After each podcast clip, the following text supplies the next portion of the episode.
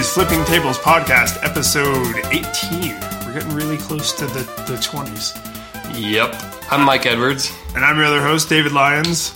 And I think uh, we had uh, some follow up about the horrible, horrible Twitter Yeah, spam. The, the Twitter spam never dies. Um, so just to give you, if you didn't believe us up until this point, to let you know how bad the Twitter spam is, Mashable had to write like a 2,000 word article on how to disable it.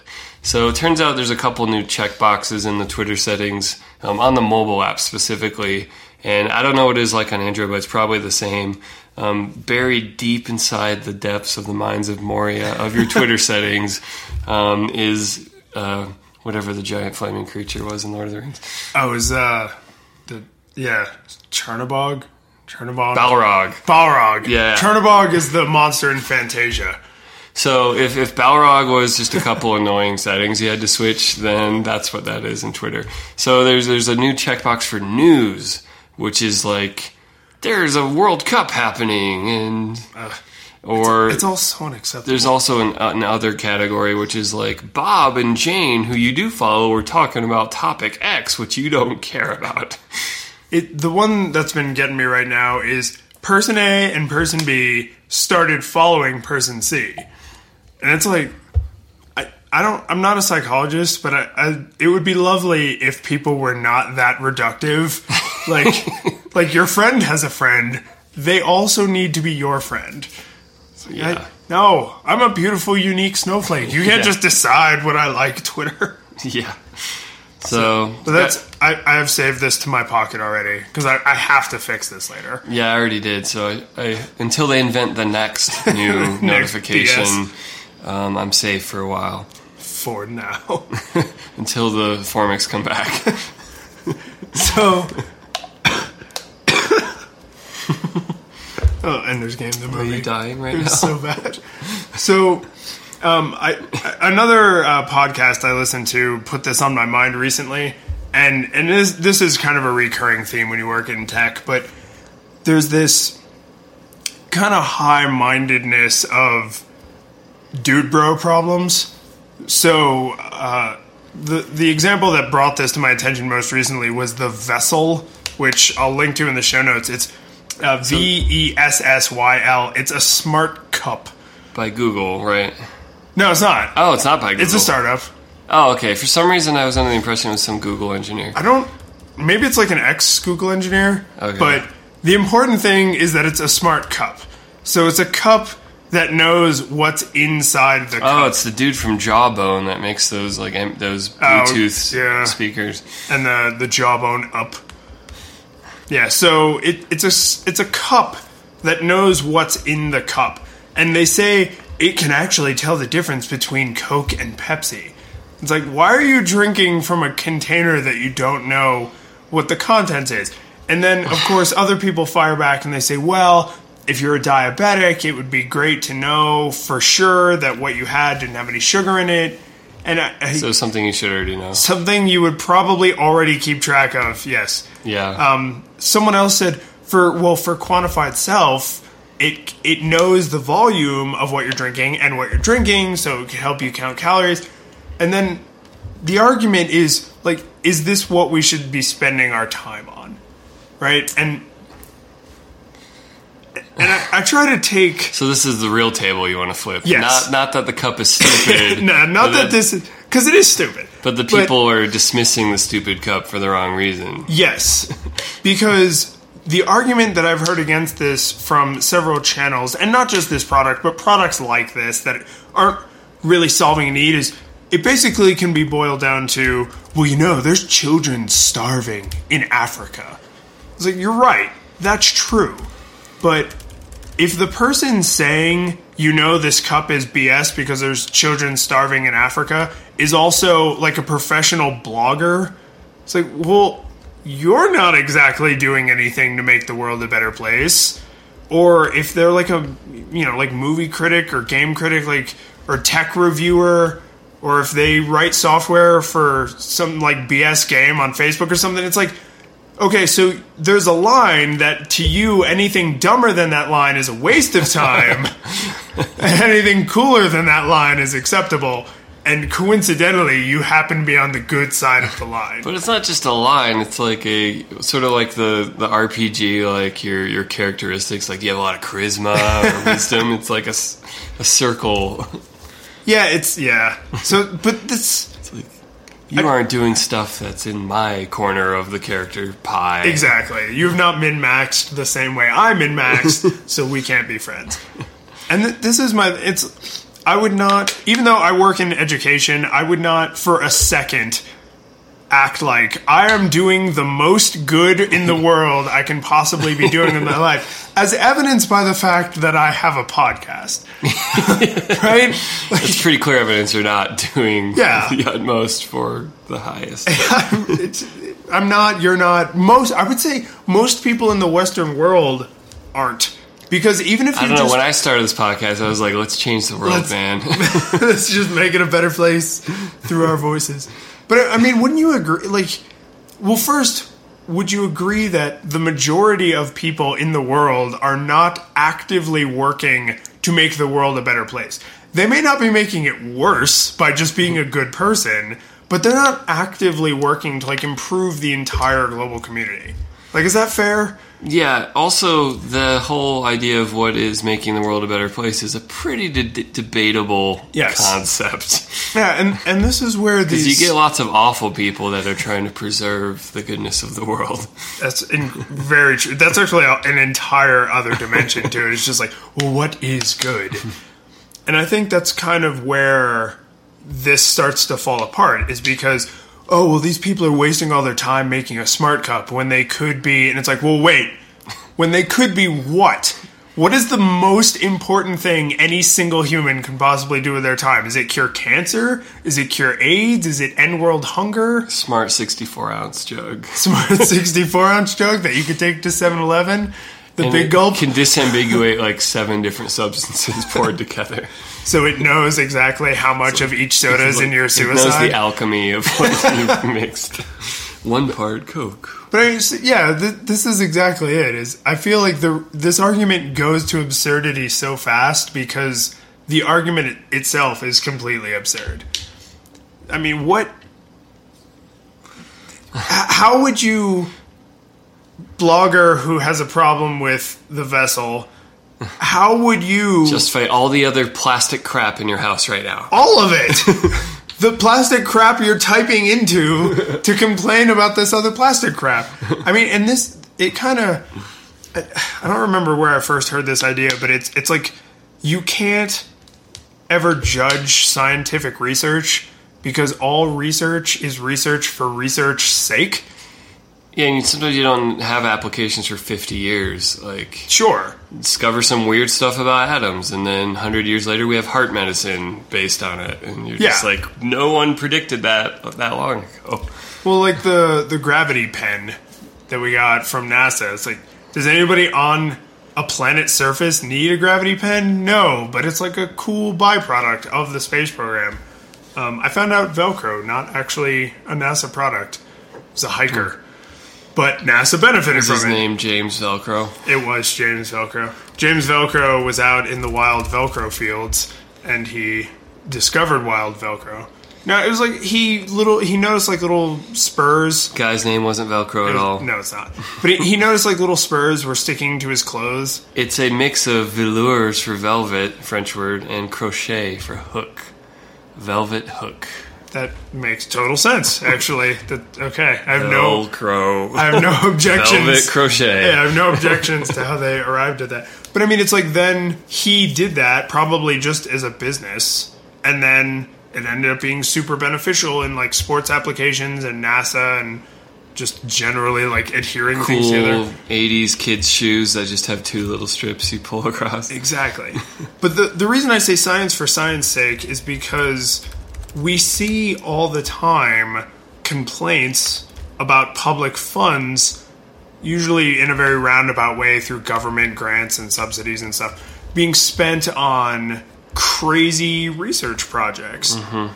And it's like, yeah, I don't really care what the ratio of peanuts to New Yorkers is, but now I know, right? Like someone went out and did the research, and it's like the thing about humans is our desire for knowledge and for understanding. So to to pull apart anybody's desire to do that isn't really productive, Yeah. right? So let me ask this: Are are there things that should not be studied or should not be like that? Like, Well- is this does this this relativism go absolute, or is it kind of like no, some things are really really stupid and should not have been made? I will I will go so far as to say I am sure there are things I would be a total hypocrite about and turn my nose up and be like, that's stupid. You should not have researched that. What a waste of money. Like peanut, the ratio of peanuts to New Yorkers. Like, someone out there is about to get a grant at some university and study that, and I think that's dumb. But the the rational part of me is like, but now we know. We didn't know before. We should have brought Thomas on to talk about his monkeys with hats analogy. You know, you want to tell the monkeys with hat story? Sure. So the basic idea is let's say there's a couple different populations of monkeys, and for some reason, this one population, there's this weird monkey in the community that starts fashioning what we would call a hat out of whatever is available in the jungle. Right. And it currently would not serve any survival purpose. It's just for sheer Just weirdness. The monkey making hats. decided I'm making hats and I'm giving hats out and we're all wearing hats and this other monkey community is like that's useless. Why are you making that? There's no purpose for that. It doesn't make any sense. We're happy in the jungle. Why do you need hats? and then through sheer whatever happening in the universe, things get colder, whatever, the environment changes, and suddenly having a hat is an advantage. But the important thing is that the hat wasn't a response to the change in the environment. Right. It was just advantageous when the environment changed. Yes. And so that's sort of like the the, the buckshot blast of crazy research that most of it you're kind of like that's kind of stupid. You never know what's going to be useful in Yeah, the future. and, and I mean that if that is not the most accurate representation of academia in the modern world, the buckshot. the buckshot of research. Well, and monkeys fashioning hats. yeah. Because I have So is this sort of like those monkeys on typewriters are going to write something amazing yeah, I mean, given enough time and assuming the monkeys don't starve to death. Maybe and- it's a little better than just monkeys slam Colbert. Just yeah, just knuckles down. well, because I, I mean, if if I may get falutin and philosophical, highfalutin. highfalutin, not just moderate falutin. Is there a moderate amount of falutin? Does anyone just falute? I don't know. I'm searching for a Colbert knuckle calculator. I don't a gif of him typing. Yeah. Um, but if I may be highfalutin while you do that, um, whenever someone says like, "Well, why are you spending your time on that?" I feel like the only answer that has any meaning is because I was lucky enough to be born into modern society. Like when uh, someone wastes their entire life on television or video games or reading fan fiction or crappy romance novels or some other kind of nonsense, it's like, well, yeah, this isn't the the best way you can be spending your life. There's no question of that, but you have the privilege of being able to spend your Yeah. life this way if you want. And I, I guess the thing that follows from this is probably the idiocracy argument. yeah. What happens when everybody makes that decision? Is there somewhere in between though? Like in between, humans spend all of their lives just trying to get enough food to stay alive, and we are so well provided for that we're miserable, fat, depressed, existentially aimless, like Well- worthless creatures. Based on historical evidence, I would say the likelihood that all people will ever be the fat, lazy, we do nothing is vanishingly small. Because if you look, let- let's just take America as an example, because we happen to live there, so we're more familiar with it than other modern Western countries. Um, Yay! Yay. um, but if, if you take Americans as a whole, you will have no trouble finding people who want to grow their own food, who want to make their own clothes, people who refuse to drive modern cars because they're bad for the environment. They're, you know, super, I don't own a TV. exactly that. you know, um, and that's that's not the lifestyle I want to live. But the point is, these people were born into a time in history in a part of the world where they basically want for nothing, and they looked around and they were like, "Yeah, I'm, I'm gonna, still gonna make things. yeah, I'm gonna make things." And whether those things are just for them, like they make their own food and clothing, and that's how they survive, or they produce music or writing or or art of any kind, like it's There's not enough musicians out there. No. but I just I don't I can't imagine a world that Imagine a world. every that everything is so perfectly handed to you from day one of your life Yeah. that there's no one who challenges that. Especially just people who challenge it for the sake of challenging. It just sounds like the premise to a Phil, like an Aldous Huxley or George Orwell novel of hmm. like, I'm going to go extreme with this to make a philosophical argument, but Yes. of course, it's not going to be homogenous. Right. And that's what I think it really is. As long as it's not homogenous, then aren't we kind of safe from it? Right? As long as we don't really exist in the world of WALL-E. right? I mean, like, because in WALL-E, not a single person is shown to be curious about Yeah. their world. Yeah, it does seem that Everyone is equally fat. the only the way we got to where we are now is because humans are stubbornly curious and just sort of like whenever I see like a Hunger's game movie or Hunger's game, Hunger is for Ender's. Ender's volunteer game. um, any of these dystopian movies where there's like everyone marches together in the uniform and there's one teenage boy or girl decides to rebel because it's a teen adult novel. But Right. um, is I'm just like, how did that? That's never going to happen. Humans are so like determined to screw up even the most like sensible and beneficial like just standing in a line together to go through a food line Even- some asshole cuts the line every time i don't care how much you try to indoctrinate our culture even in other cultures where line forming is like a sacred act even more than in america Like in England. like we care They're about big- our lines They're but- big on queuing. yeah mind the queue. or Mind the gap. yeah, mind the gap. They, they love that clothing over there. Um, yeah, humans are just so determined to kind of mess up everything, no matter what. I can't even believe in the worst of the worst dystopians ever happening because he would just be like, nah, I'm just gonna stand in front of this tank and take it. That's probably why post apocalyptic movies are so powerful because that's like the big reset button.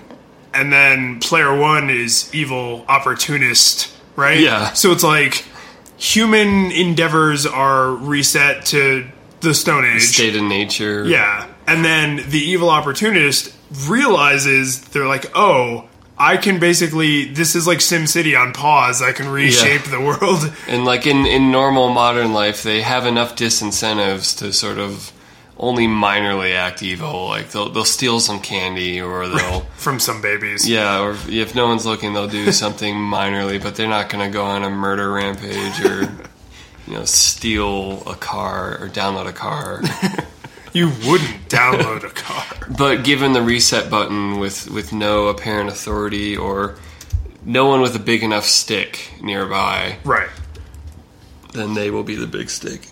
Yeah, and I, I just, I mean, maybe in a post apocalyptic future, but I'm not particularly afraid of that happening because statistically I won't make it through. Right? Right. So, so if that doesn't happen, I don't have anything to worry about. And if it Some happens, kind of apathy argument. it's it's realism, I guess. But I mean, like in, uh, I mean, the Hunger Games is an interesting example because they they at no point because I've read the books and I've seen both of the movies that have come out so far, and at no point do they even bother to try and touch on how things got that way because that is not relevant. It's not very interesting. It's like Yeah. Phantom Menace. It's Yes. like, I don't care where Darth Vader came from. He's, That, that's not what I what I'm interested in. I don't care about rock salt. I just like ice cream. Yes, exactly. So I, I feel like it, Sorry, Patton Oswalt, that's your joke. the best example I can give of who cares how things got this way, I'm just trying to tell a story, is there's this terrible Justin Timberlake movie. Is it about in time? Yes. Okay, so there, this must be a time travel movie thing because time travel movies are like. I, I mean, there's, maybe there's no time travel in that movie. It's but it's, it's time about the related. manipulation of time. Okay, I just cut you off, but the movie Looper also does the same Yes. thing because Bruce Willis is like, I don't want to talk about loops. I don't want to make charts and graphs. Yes. So- I, yeah, I think he literally says, "I didn't come here to talk about time travel." and it's it, the the literally the opening line to whatever in time or whatever that Uh-huh. movie was called is Justin Timberlake in the narration. You haven't even seen anything yet. Is no one remembers how things got this way? Yeah. and it's like it's the first spoken word in the movie, and it, it's literally just the writer's way of saying like that's not the point. It's just a movie about Justin Timberlake running around and driving fast cars and he mm-hmm. punches some people. It's like how we got here is not interesting. Now that we're here, that's interesting. Yeah. And I, I feel like that's it's that the fact that writers still have to like excuse away how things happened is why we'll never get there. like unless it's, you know, the horrible World War Three no one Yeah. remembers what the countries were called before the war, Well, that kind of this thing. This kind of dovetails with our we hate conference presentations that are excessive autobiography, like a movie that wastes It does. that is just the Silmarillion when all you want is Lord of the Rings is just like I'm glad that he thought out the whole backstory to this universe. yes. I care about you know it's like I, one of my English professors described the play Othello as really good about this because um, the way each scene is written, it drops you in at the last possible second before something interesting happens. And it doesn't sit around and dawdle with anything. It's just like something's happening. Like here we are, Yeah. and it's like, and you know everything you need to know to follow it. yeah. And that's the way a movie needs to be. Is like, yeah, maybe you need to do a little bit of scene setting, but the less you do, the better. Yeah. Get to it. You know, I'm, so I'm looking at this this picture of the Vessyl, smart cup, and I'm trying to think of something I use day to day that wouldn't broadly fit in the yeah, but you don't really need it category. because I can't think of anything. don't really need it category. It, yes. What do Most you, things I own, I don't really need. This is exactly my point. is what do you have? Other, uh, not That's also the word need. Is there any elasticity there? right. That's exactly why I feel like this argument Because like totally falls I should apart. just have food rations and then live in an environment that won't kill me with heat or cold. Even and then that's- is that are those my needs? yeah, even that's subjective. And then especially- there's Maslow's hierarchy with Wi-Fi on the bottom. That's right. But I feel like even I mean from a nature standpoint, once you've reproduced, don't your needs drop to zero or near zero So because this is you actually uh, to go more into philosophy. if you have you read Gulliver's Travels uh, when I was or watched one of the eight a- times it's a been much made for TV as a miniseries? you, let me put it this way: recap it for the audience as if I was totally unfamiliar with it because it's been a while. Well, I'm pretty unfamiliar with most of it, but the th- I'm remembering he goes to an island of Houyhnhnms, which are like intelligent horses, okay, and he's trying to impress them with all his technology, whatever it was technology for Jonathan Swift. but you know, all the, the interesting contraptions and scientific discoveries humans have made, and they've, they've made all these interesting things and machines, and the horses are unimpressed. They're just like, all you've done is multiplied the number of things you need in your life. And so it's sort of the, I guess, the argument for people that want to live minimally simple lives, but it's sort of powerful in that, yeah, sometimes all this crap we make just makes us need more crap. yes. Well, I mean, this is th- there is th- this is a bottomless pit Yeah. of of circling logic because it's like.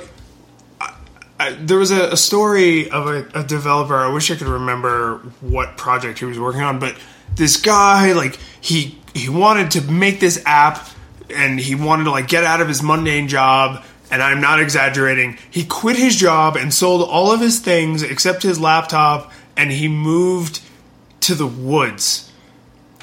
And he lived in the woods with like absolute minimal Is Johnny supplies. Depp in that Stephen King movie, Secret Window or something? It might have. I mean, this actually happened. Is some somewhere in Eastern Europe, I think. And he he went and he sold all of his things so that he had no distractions to keep him from becoming a developer. And even the most hardcore San Francisco developer advocate, hipster, locavore people I know online. Use hipster ipsum a sentence. those were all real words, sadly. um, but even all those people were like, "Really, dude? Really? Like, if you can't do your job under the the pressures of modern society, how are you going to do this job that only affects people who are a part of modern society? Mm-hmm. Like, if you want to design buildings that are going to be built in downtown Tokyo, one of the most densely populated cities on the world, but you're super xenophobic, like you're gonna have a hard time getting a feel for what Tokyo's like. You're gonna have a bad time. You are gonna have a bad time. So I, I actually don't know how that guy's story resolved, but I feel like it's such an amazing example of even the people who would normally be in the corner of like, yeah, he got rid of all of his junk and he just had his laptop and he was doing it for himself because he really believed in it. We're like, what an idiot. yeah. It's like, man, you even turned off the people who you were sure would be in your corner. Yeah. And then that sparks this whole other debate about like the lone genius theory because I don't remember if that guy did it on his own or if someone else attributed this for him, but a lot of people were like, "Oh, he's trying to emulate Steve Jobs. Like he just needs to remove all distractions so that he can just get knowledge from the I think universe." they're kind of misunderstanding Steve Jobs. They're even. kind of misunderstanding everything. 'Cause even though Jobs was really good at stealing credit for things, he fully admitted he went and immersed himself in a bunch of smart people who Yeah. Well- did a lot of the work. and and you you might know what I'm talking about or, or how to find the the side by side pictures, but at one point didn't Johnny Ive admit where he got a bunch of his inspiration? And I, I don't mean in like a I stole these ideas way, but like Well, they all come from like 1960s Braun. Like, well, and there was like the the Japanese stereo that the iMac was based on. I think it's all Is it all Dieter, Braun? Dieter, whatever his name is, Yeah. Dieter Rams. Yeah, but so, oh, you know what I'm talking about, like so. Oh, I got a link because they like the iMac looks like the speaker set. Yeah, iPod yeah. looks like a pocket radio. Like, Yeah. and So it's, it's like, like- it's not like ambiguous. It's No. like, yep. Yeah, so I mean, you have Steve Jobs, who is a smart guy, who surrounded himself with smart people, who admittedly also took inspiration from other smart people. So somehow, this person who went to the grave with this aura of lone geniusness is on record admitting that he surrounded himself with smart people, and lo and behold, we have tons of evidence to support that that's how creativity works. Not in huge groups, you don't want focus groups, yeah. but you want like smart people together working. Yeah, Yeah, this the- picture, it's like, granted, the one for the iMac's like a TV, but yeah. the the other It's- ones. the, the corners and the shape. They actually, but you know, the Power Mac G5 with the, the way that opens on the side Yeah. is exactly. What- and then the iPod. Oh my god. that TV actually looks a lot more like an eMac. Oh yeah, like the early iMacs with the CRT. Yeah, that had the clear back, and then they started doing the colors. Yeah, and this. So I mean, you guys definitely check out this this picture in the show notes. But I mean, the iPod, like, it's not even close. It's not like, oh, maybe he drew some inspiration from it. Like, they're the same thing. Yeah. If, But the point here is like at least the, yeah the iPod looks exactly like the bra Braun Pocket Radio, but it's not just like pointlessly looking the same. It's like the the wheel actually made sense in the iPod's interface. Yes. yeah, and I mean that's. I mean, it, it's stealing intelligently. Stealing, yeah, good Yes. way. yeah, but I mean, this is It's like. revolutionary, is what it is. but I mean, is this Magical. is this not an excellent example of the opposite of what I was talking about. Like, instead of cutting all of the needless crap out of your life and just becoming a farmer in West Africa to help impoverished children, which would be a perfectly excellent way to spend your life. Mm-hmm. But here you have a talented designer who designed things, who probably got inspiration from somewhere, presumably. And then you have another talented designer who saw his designs and then improved on them. Like, that's. Isn't that the benefit of modern society? that these people can do that and that we can sit here and talk about it? like, I'm so glad I don't have to hunt to eat. Yeah. Like, just today. well, you didn't invent hunting. You got to find an, your own way to hunt. It's like, no, this guy found it. Like, he just has this net he throws in the water to get like a million fish. It's awesome. I'm just gonna do that. I, I don't know. I and like I said, I there are things that I would absolutely point to, be like, that was a waste of time. That's a waste of money. You're stupid, and I would be a giant hypocrite for that. But the logical Zen part of me that knows better would just say that no, and any as long as you're not creating things that hurt people, I would say We're doing plenty of that. we are doing plenty of that. And that so okay so i guess that's the other side of it is that that's where i would draw the line. If you are creating things that are destructive in some way either you know physically emotionally to property that is probably not beneficial but even then i have to say probably Bulldozers are useful. Bulldozer, bulldozers are very useful. And I assume that some of the early inventions in explosives, like fireworks and gunpowder, that were immediately put towards How else did we make roads through mountains? and rocket ships. Yeah. like, so, do I want things that hurt people? No. But unfortunately, we have a history of killing each other. Yeah. This is there's actually a interesting moral argument that C.S. Lewis makes. Like imagine you lived in a world where you had like a rock and when you tried to throw it at someone to hurt them, it just turned into like a sponge and didn't hurt them. and how like while that may be sort of a nice thing in a sense because you're not going to be able to hurt people, you're also living in a world where your choices don't matter and there is no there's no moral choice anymore. It's like if I mean take that to its extreme. Right. Like the universe is so rigged that it's always interpreting human like you also have to assume there's some ultimate morality in this universe. Right. But that the universe is interpreting behaviors and fixing the game before you get to do anything. And it's sort of like you just no longer if you believe in free will, it doesn't exist anymore because Yeah. you can't have the consequences of your choice. So I guess this kind of I don't I don't know you might you know philosophy a little better than I do so maybe there's a term for this but I feel like that is a microcosm example of like we progress as a society. So because there was a time when people figured out you could kill other humans with sharp sticks, we also figured out we could use sharp sticks to hunt animals. And then because we could hunt more efficiently, we were able to like be healthier and we use the extra fats from the animals to grow our brains and, and so all these other things happen. So it's I'm, I'm sure sharp sticks was not the first thing we did, but um is it was it the beginning of 2001 Space Odyssey? Yeah, he finds the the bone, right? And he beats the other monkey to death with it, and it's it's awful, but It's kind of awesome. at the same time. it's an awesome scene. But I mean, it's it's technology. He, like he became a, Discovered a tools. tool user, exactly. So I don't know. Maybe you would actually cripple innovation if you took away in any innovations that Well, and it- involved that hurting a moral judgment you've made that this you've weighed the cost and you've decided this is more destructive than it is helpful and therefore I'm going to try to remove it from society.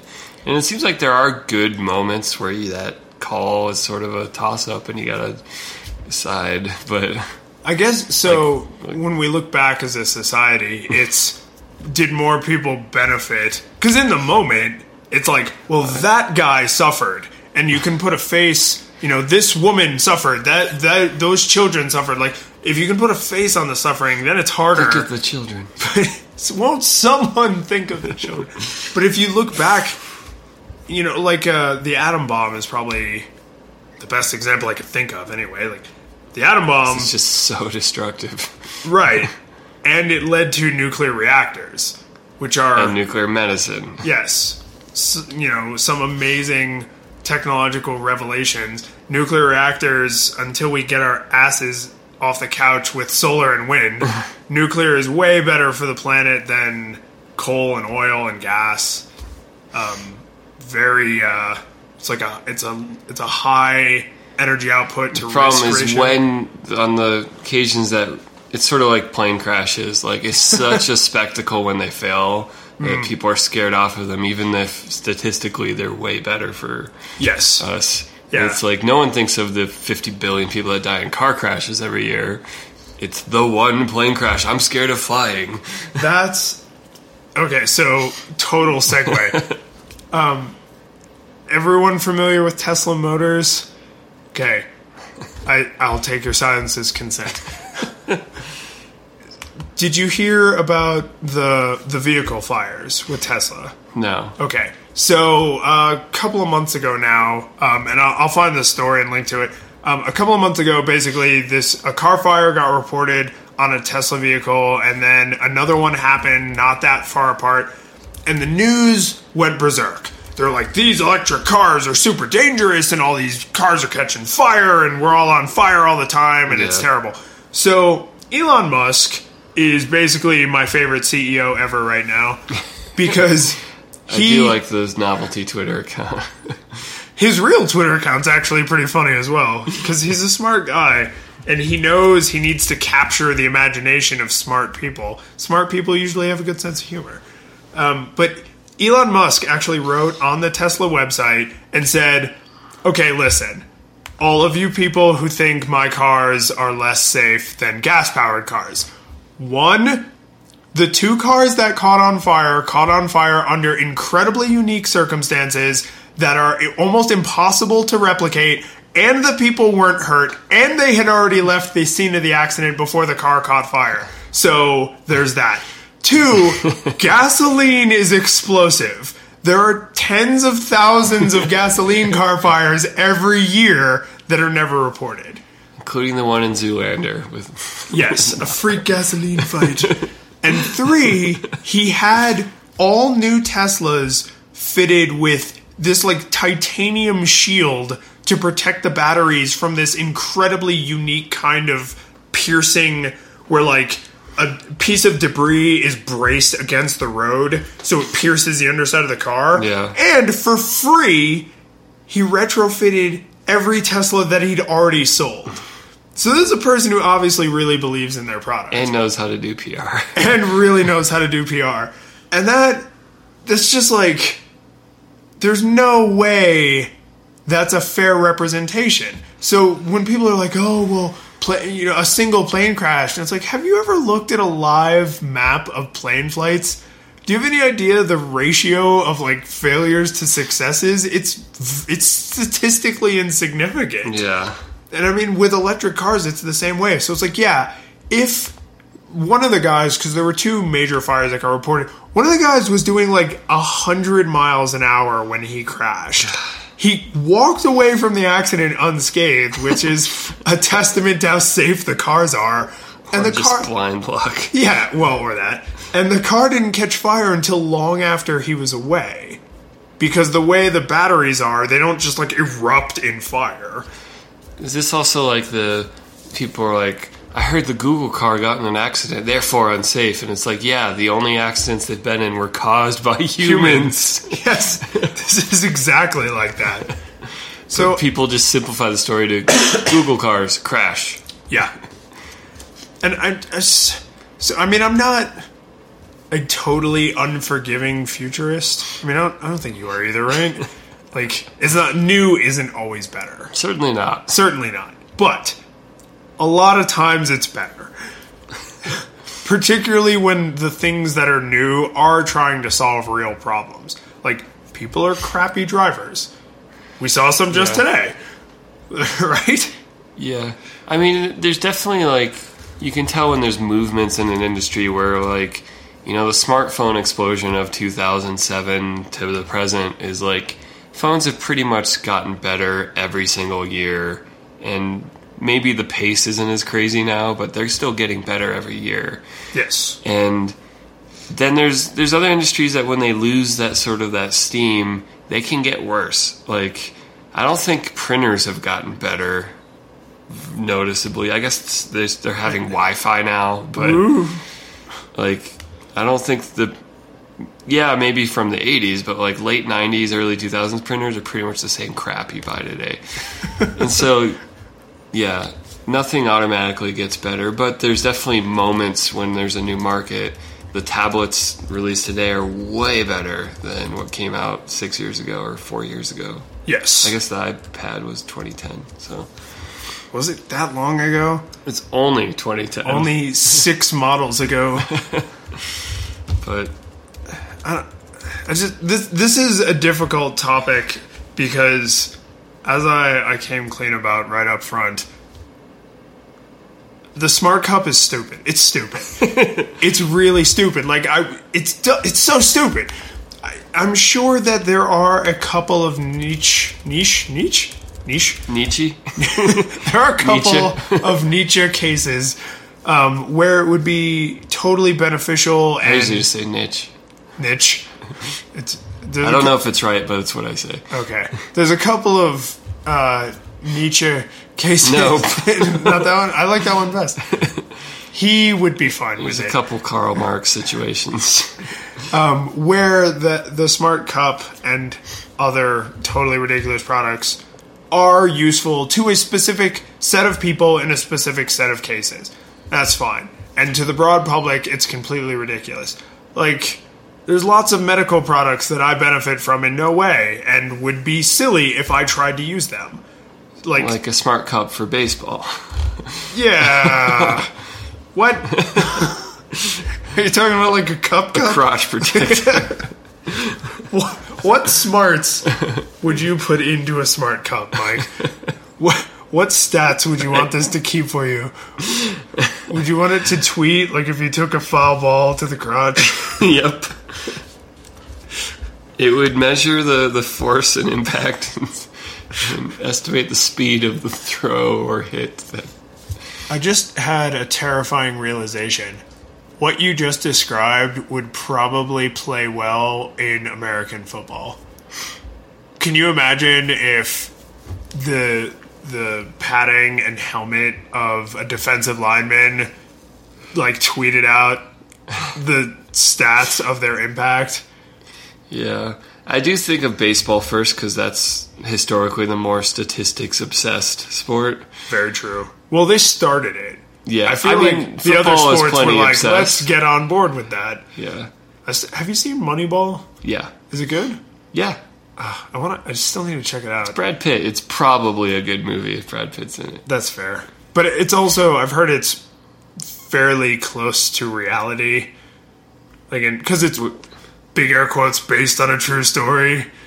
I don't know. You meaning that as a negative? Like, oh, it's based on reality. No, I mean usually movies that are based on a true story are share nothing in common with reality. That's what I love about the movie and the TV series Fargo. Is they start off with this is a true story, just flat out. That's true. And then it That- says- well, I know the movie It says the names of the survivors have been changed, and but the what happened has been everything else is left exactly the same for respect for the dead.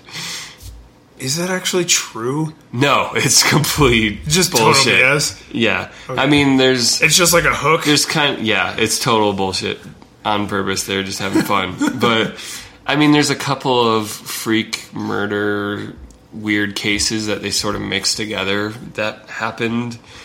But they, they invented the story, they invented the characters. It's not a true story. Good, because I mean I haven't seen the TV show. But the movie's pretty dark. Yeah. especially just how nonchalant spoilers sorry the movie's like 15 years old but uh Soylent Green is people? like the guy's putting the other guy into the wood chipper and the the sheriff or, or police officer or whoever she comes around and there's just it, it's There's just it's red. It's covered. winter, yeah. So the snow is just like Kool Aid Man had been there. oh yeah, in a wood chipper. it's like at least the one thing about that is at least he had the decency to put him in head first because he's To he's kill him first, and then exactly yeah because his hand is on the boot as they're pushing him in. Because I think isn't there like a mafia torture that's like wood chipper feet first? Probably. Prob- probably. I'm asking me like. Why don't you know this? I'm I'm I don't know how we got there, but Fargo. but Fargo. So you've been watching the show, right? Yep, and it's excellent. Is it um what did you had a name or a word, a title for the contained story within a season? Oh, anthology model. Anthology. Yeah, so if they do another season, it'll be new characters. Could be any time. Like, so the True Detective seems like a lot of new crime-oriented, serious dramas are taking this approach. Well, it feels like a smart approach. What it, it? I mean, I think economically outside the the art itself, it lets you attract better actors because they Right. only have to commit to ten episodes instead of like you may be on the hook forever. Yeah. Well, I mean, look at Lost. Like that made several people's careers, but Imagine if you could have used. yeah.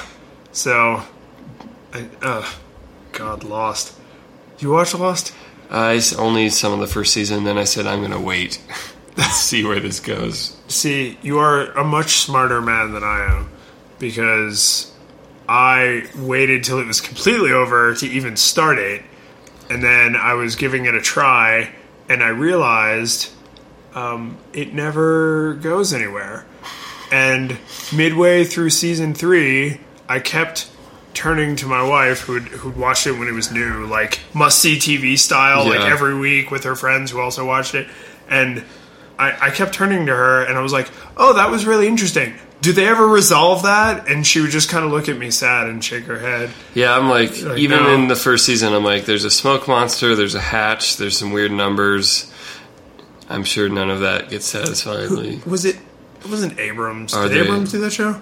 Yeah, and uh, the writer, the main writer, was Damon Lindelof, who wrote Prometheus. Ah. Another disappointing story that never really. never really explained it. I can't remember if it was the director or the main writer, but one of them during like season two said, "We haven't done anything yet that can't be explained by science. Like it's we're gonna bring it all together. It's, it's all coming together." That, and then, that was some real snake oil right there. well, I don't know if that was a lie or denial yeah, because like was that. I hope we can tie all these loose ends together. it's like yeah, you can tie any insanity together with character wakes up, it was all a dream, but you will anger so many people with that cop out. Who was it? A, the soap opera that's famous for that? Is it All My Children or something? Soap operas do that crap all the time. Well, there, there's one particular one that's I'm not. I wonder how much amnesia is in soap operas. every other episode probably, but there, there's one particular soap opera that is famous for the final episode. It turns out the whole thing was like all BS. Uh, um, what was it? The Roseanne show, Roseanne's Roseanne in the '90s. Just it was called just Roseanne. That one too?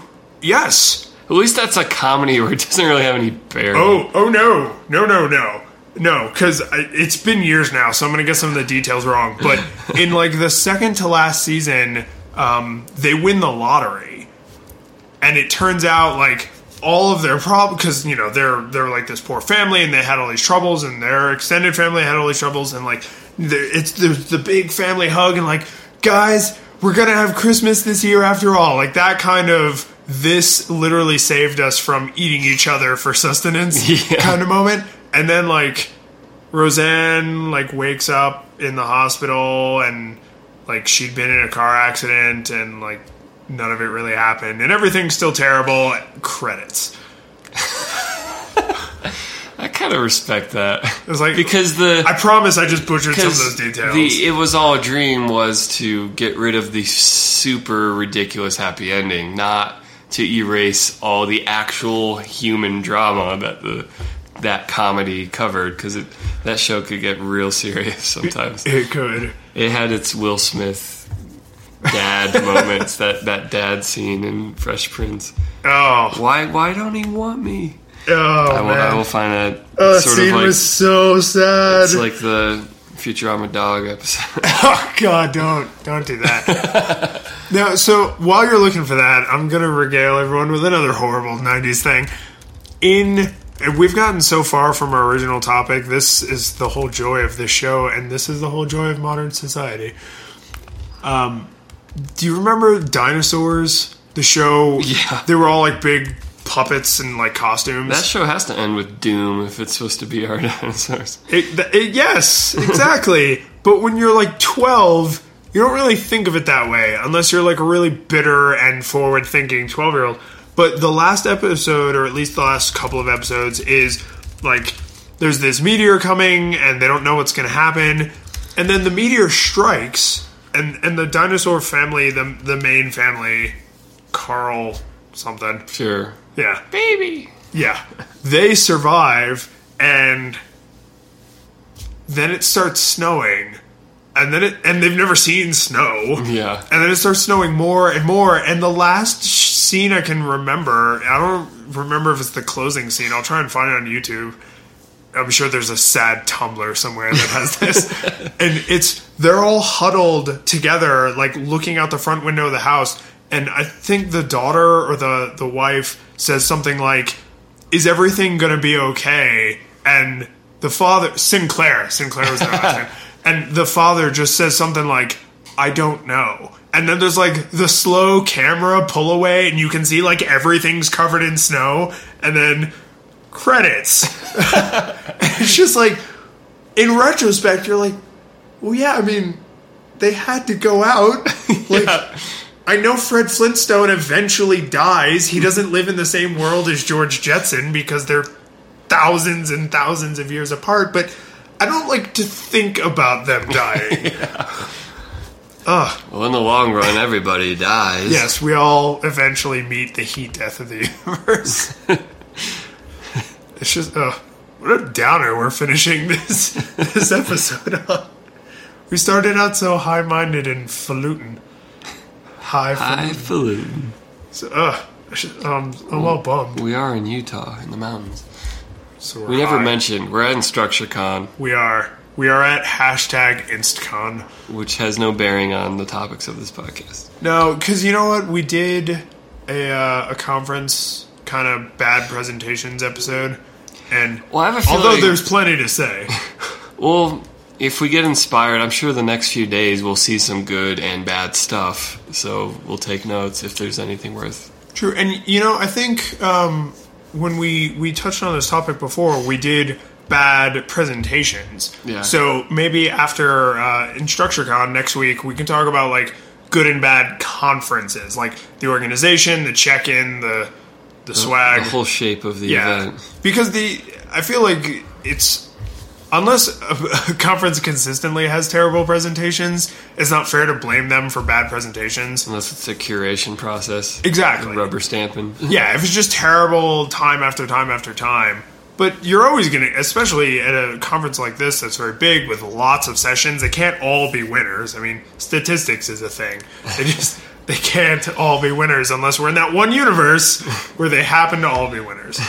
And as far as I can tell, we're not in that Where, where. John Oliver is smarter than Stephen Hawking. Yes. That's the universe. This ain't that one. so, Mike, now that we've ended on Fresh Prince, Sad Dad, the Heat dinosaurs the universe, entropy. before the heat death of the universe. Okay, a happy ending for Heat Death of the Universe is I'll post Isaac Asimov's the, the last question. And people oh. can read that. Good. There's a, a guy did a reading on YouTube, which is okay. His narration's Well, you, you add that one after. I'll add the text. um, but but where can people find you before the heat death of the universe? Before the Heat Death of the Universe, you can find me at M Edwards Music on Twitter or at pseudomichael.com. And how about you, David Lyons? people can find me at Lyons in Beta on Twitter or lyonsinbeta.com. And show notes for this episode will be flippingtablespodcast.com slash 018 for episode 18. Excellent. This is I one quick thing as we're approaching 20. And you could be honest, I won't be sad. Did you think we would make it past 10? Uh, I think after we did three or four, I, You felt the I momentum? felt yeah. Okay. But after one, you just don't know. yeah. Well, I remember just for the curiosity of the listener that when we started, we were like, let's do like one a month because we're all like tentative, like Yeah. dipping the toe in. That's and then true. like the next week, we're like, well, let's just do another one. And then weekly happened. Then weekly happened. Well, our schedules definitely worked in a way that was yeah. But for me, like I mean, you're you're a musician. You've you've been in bands. You've worked on creative projects. So you kind of I feel like you knew a little bit more what you were getting into. Where I was like, I've never collaborated with another person on a big project like this. Like maybe I will be the weak link, and it I'll be terrible. So it's like I was afraid to commit. You know, it's not. I don't want to say fear of success because that sounds so it's like so wienery.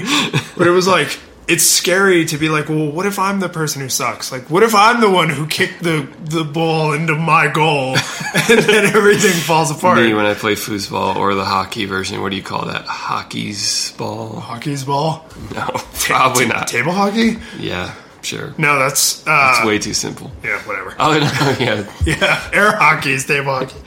But anyway, yes, flippingtablespodcast.com slash 018 for episode 18 show notes. You have to, at the very least, look at the amazing animated GIFs in the Tesla blog post because Yes. they're so cool. and tell us how you would stop the heat death of the universe in feedback. If you have some way, that would be super cool. Asking for a friend. That's good. We'll, we'll talk to you next week.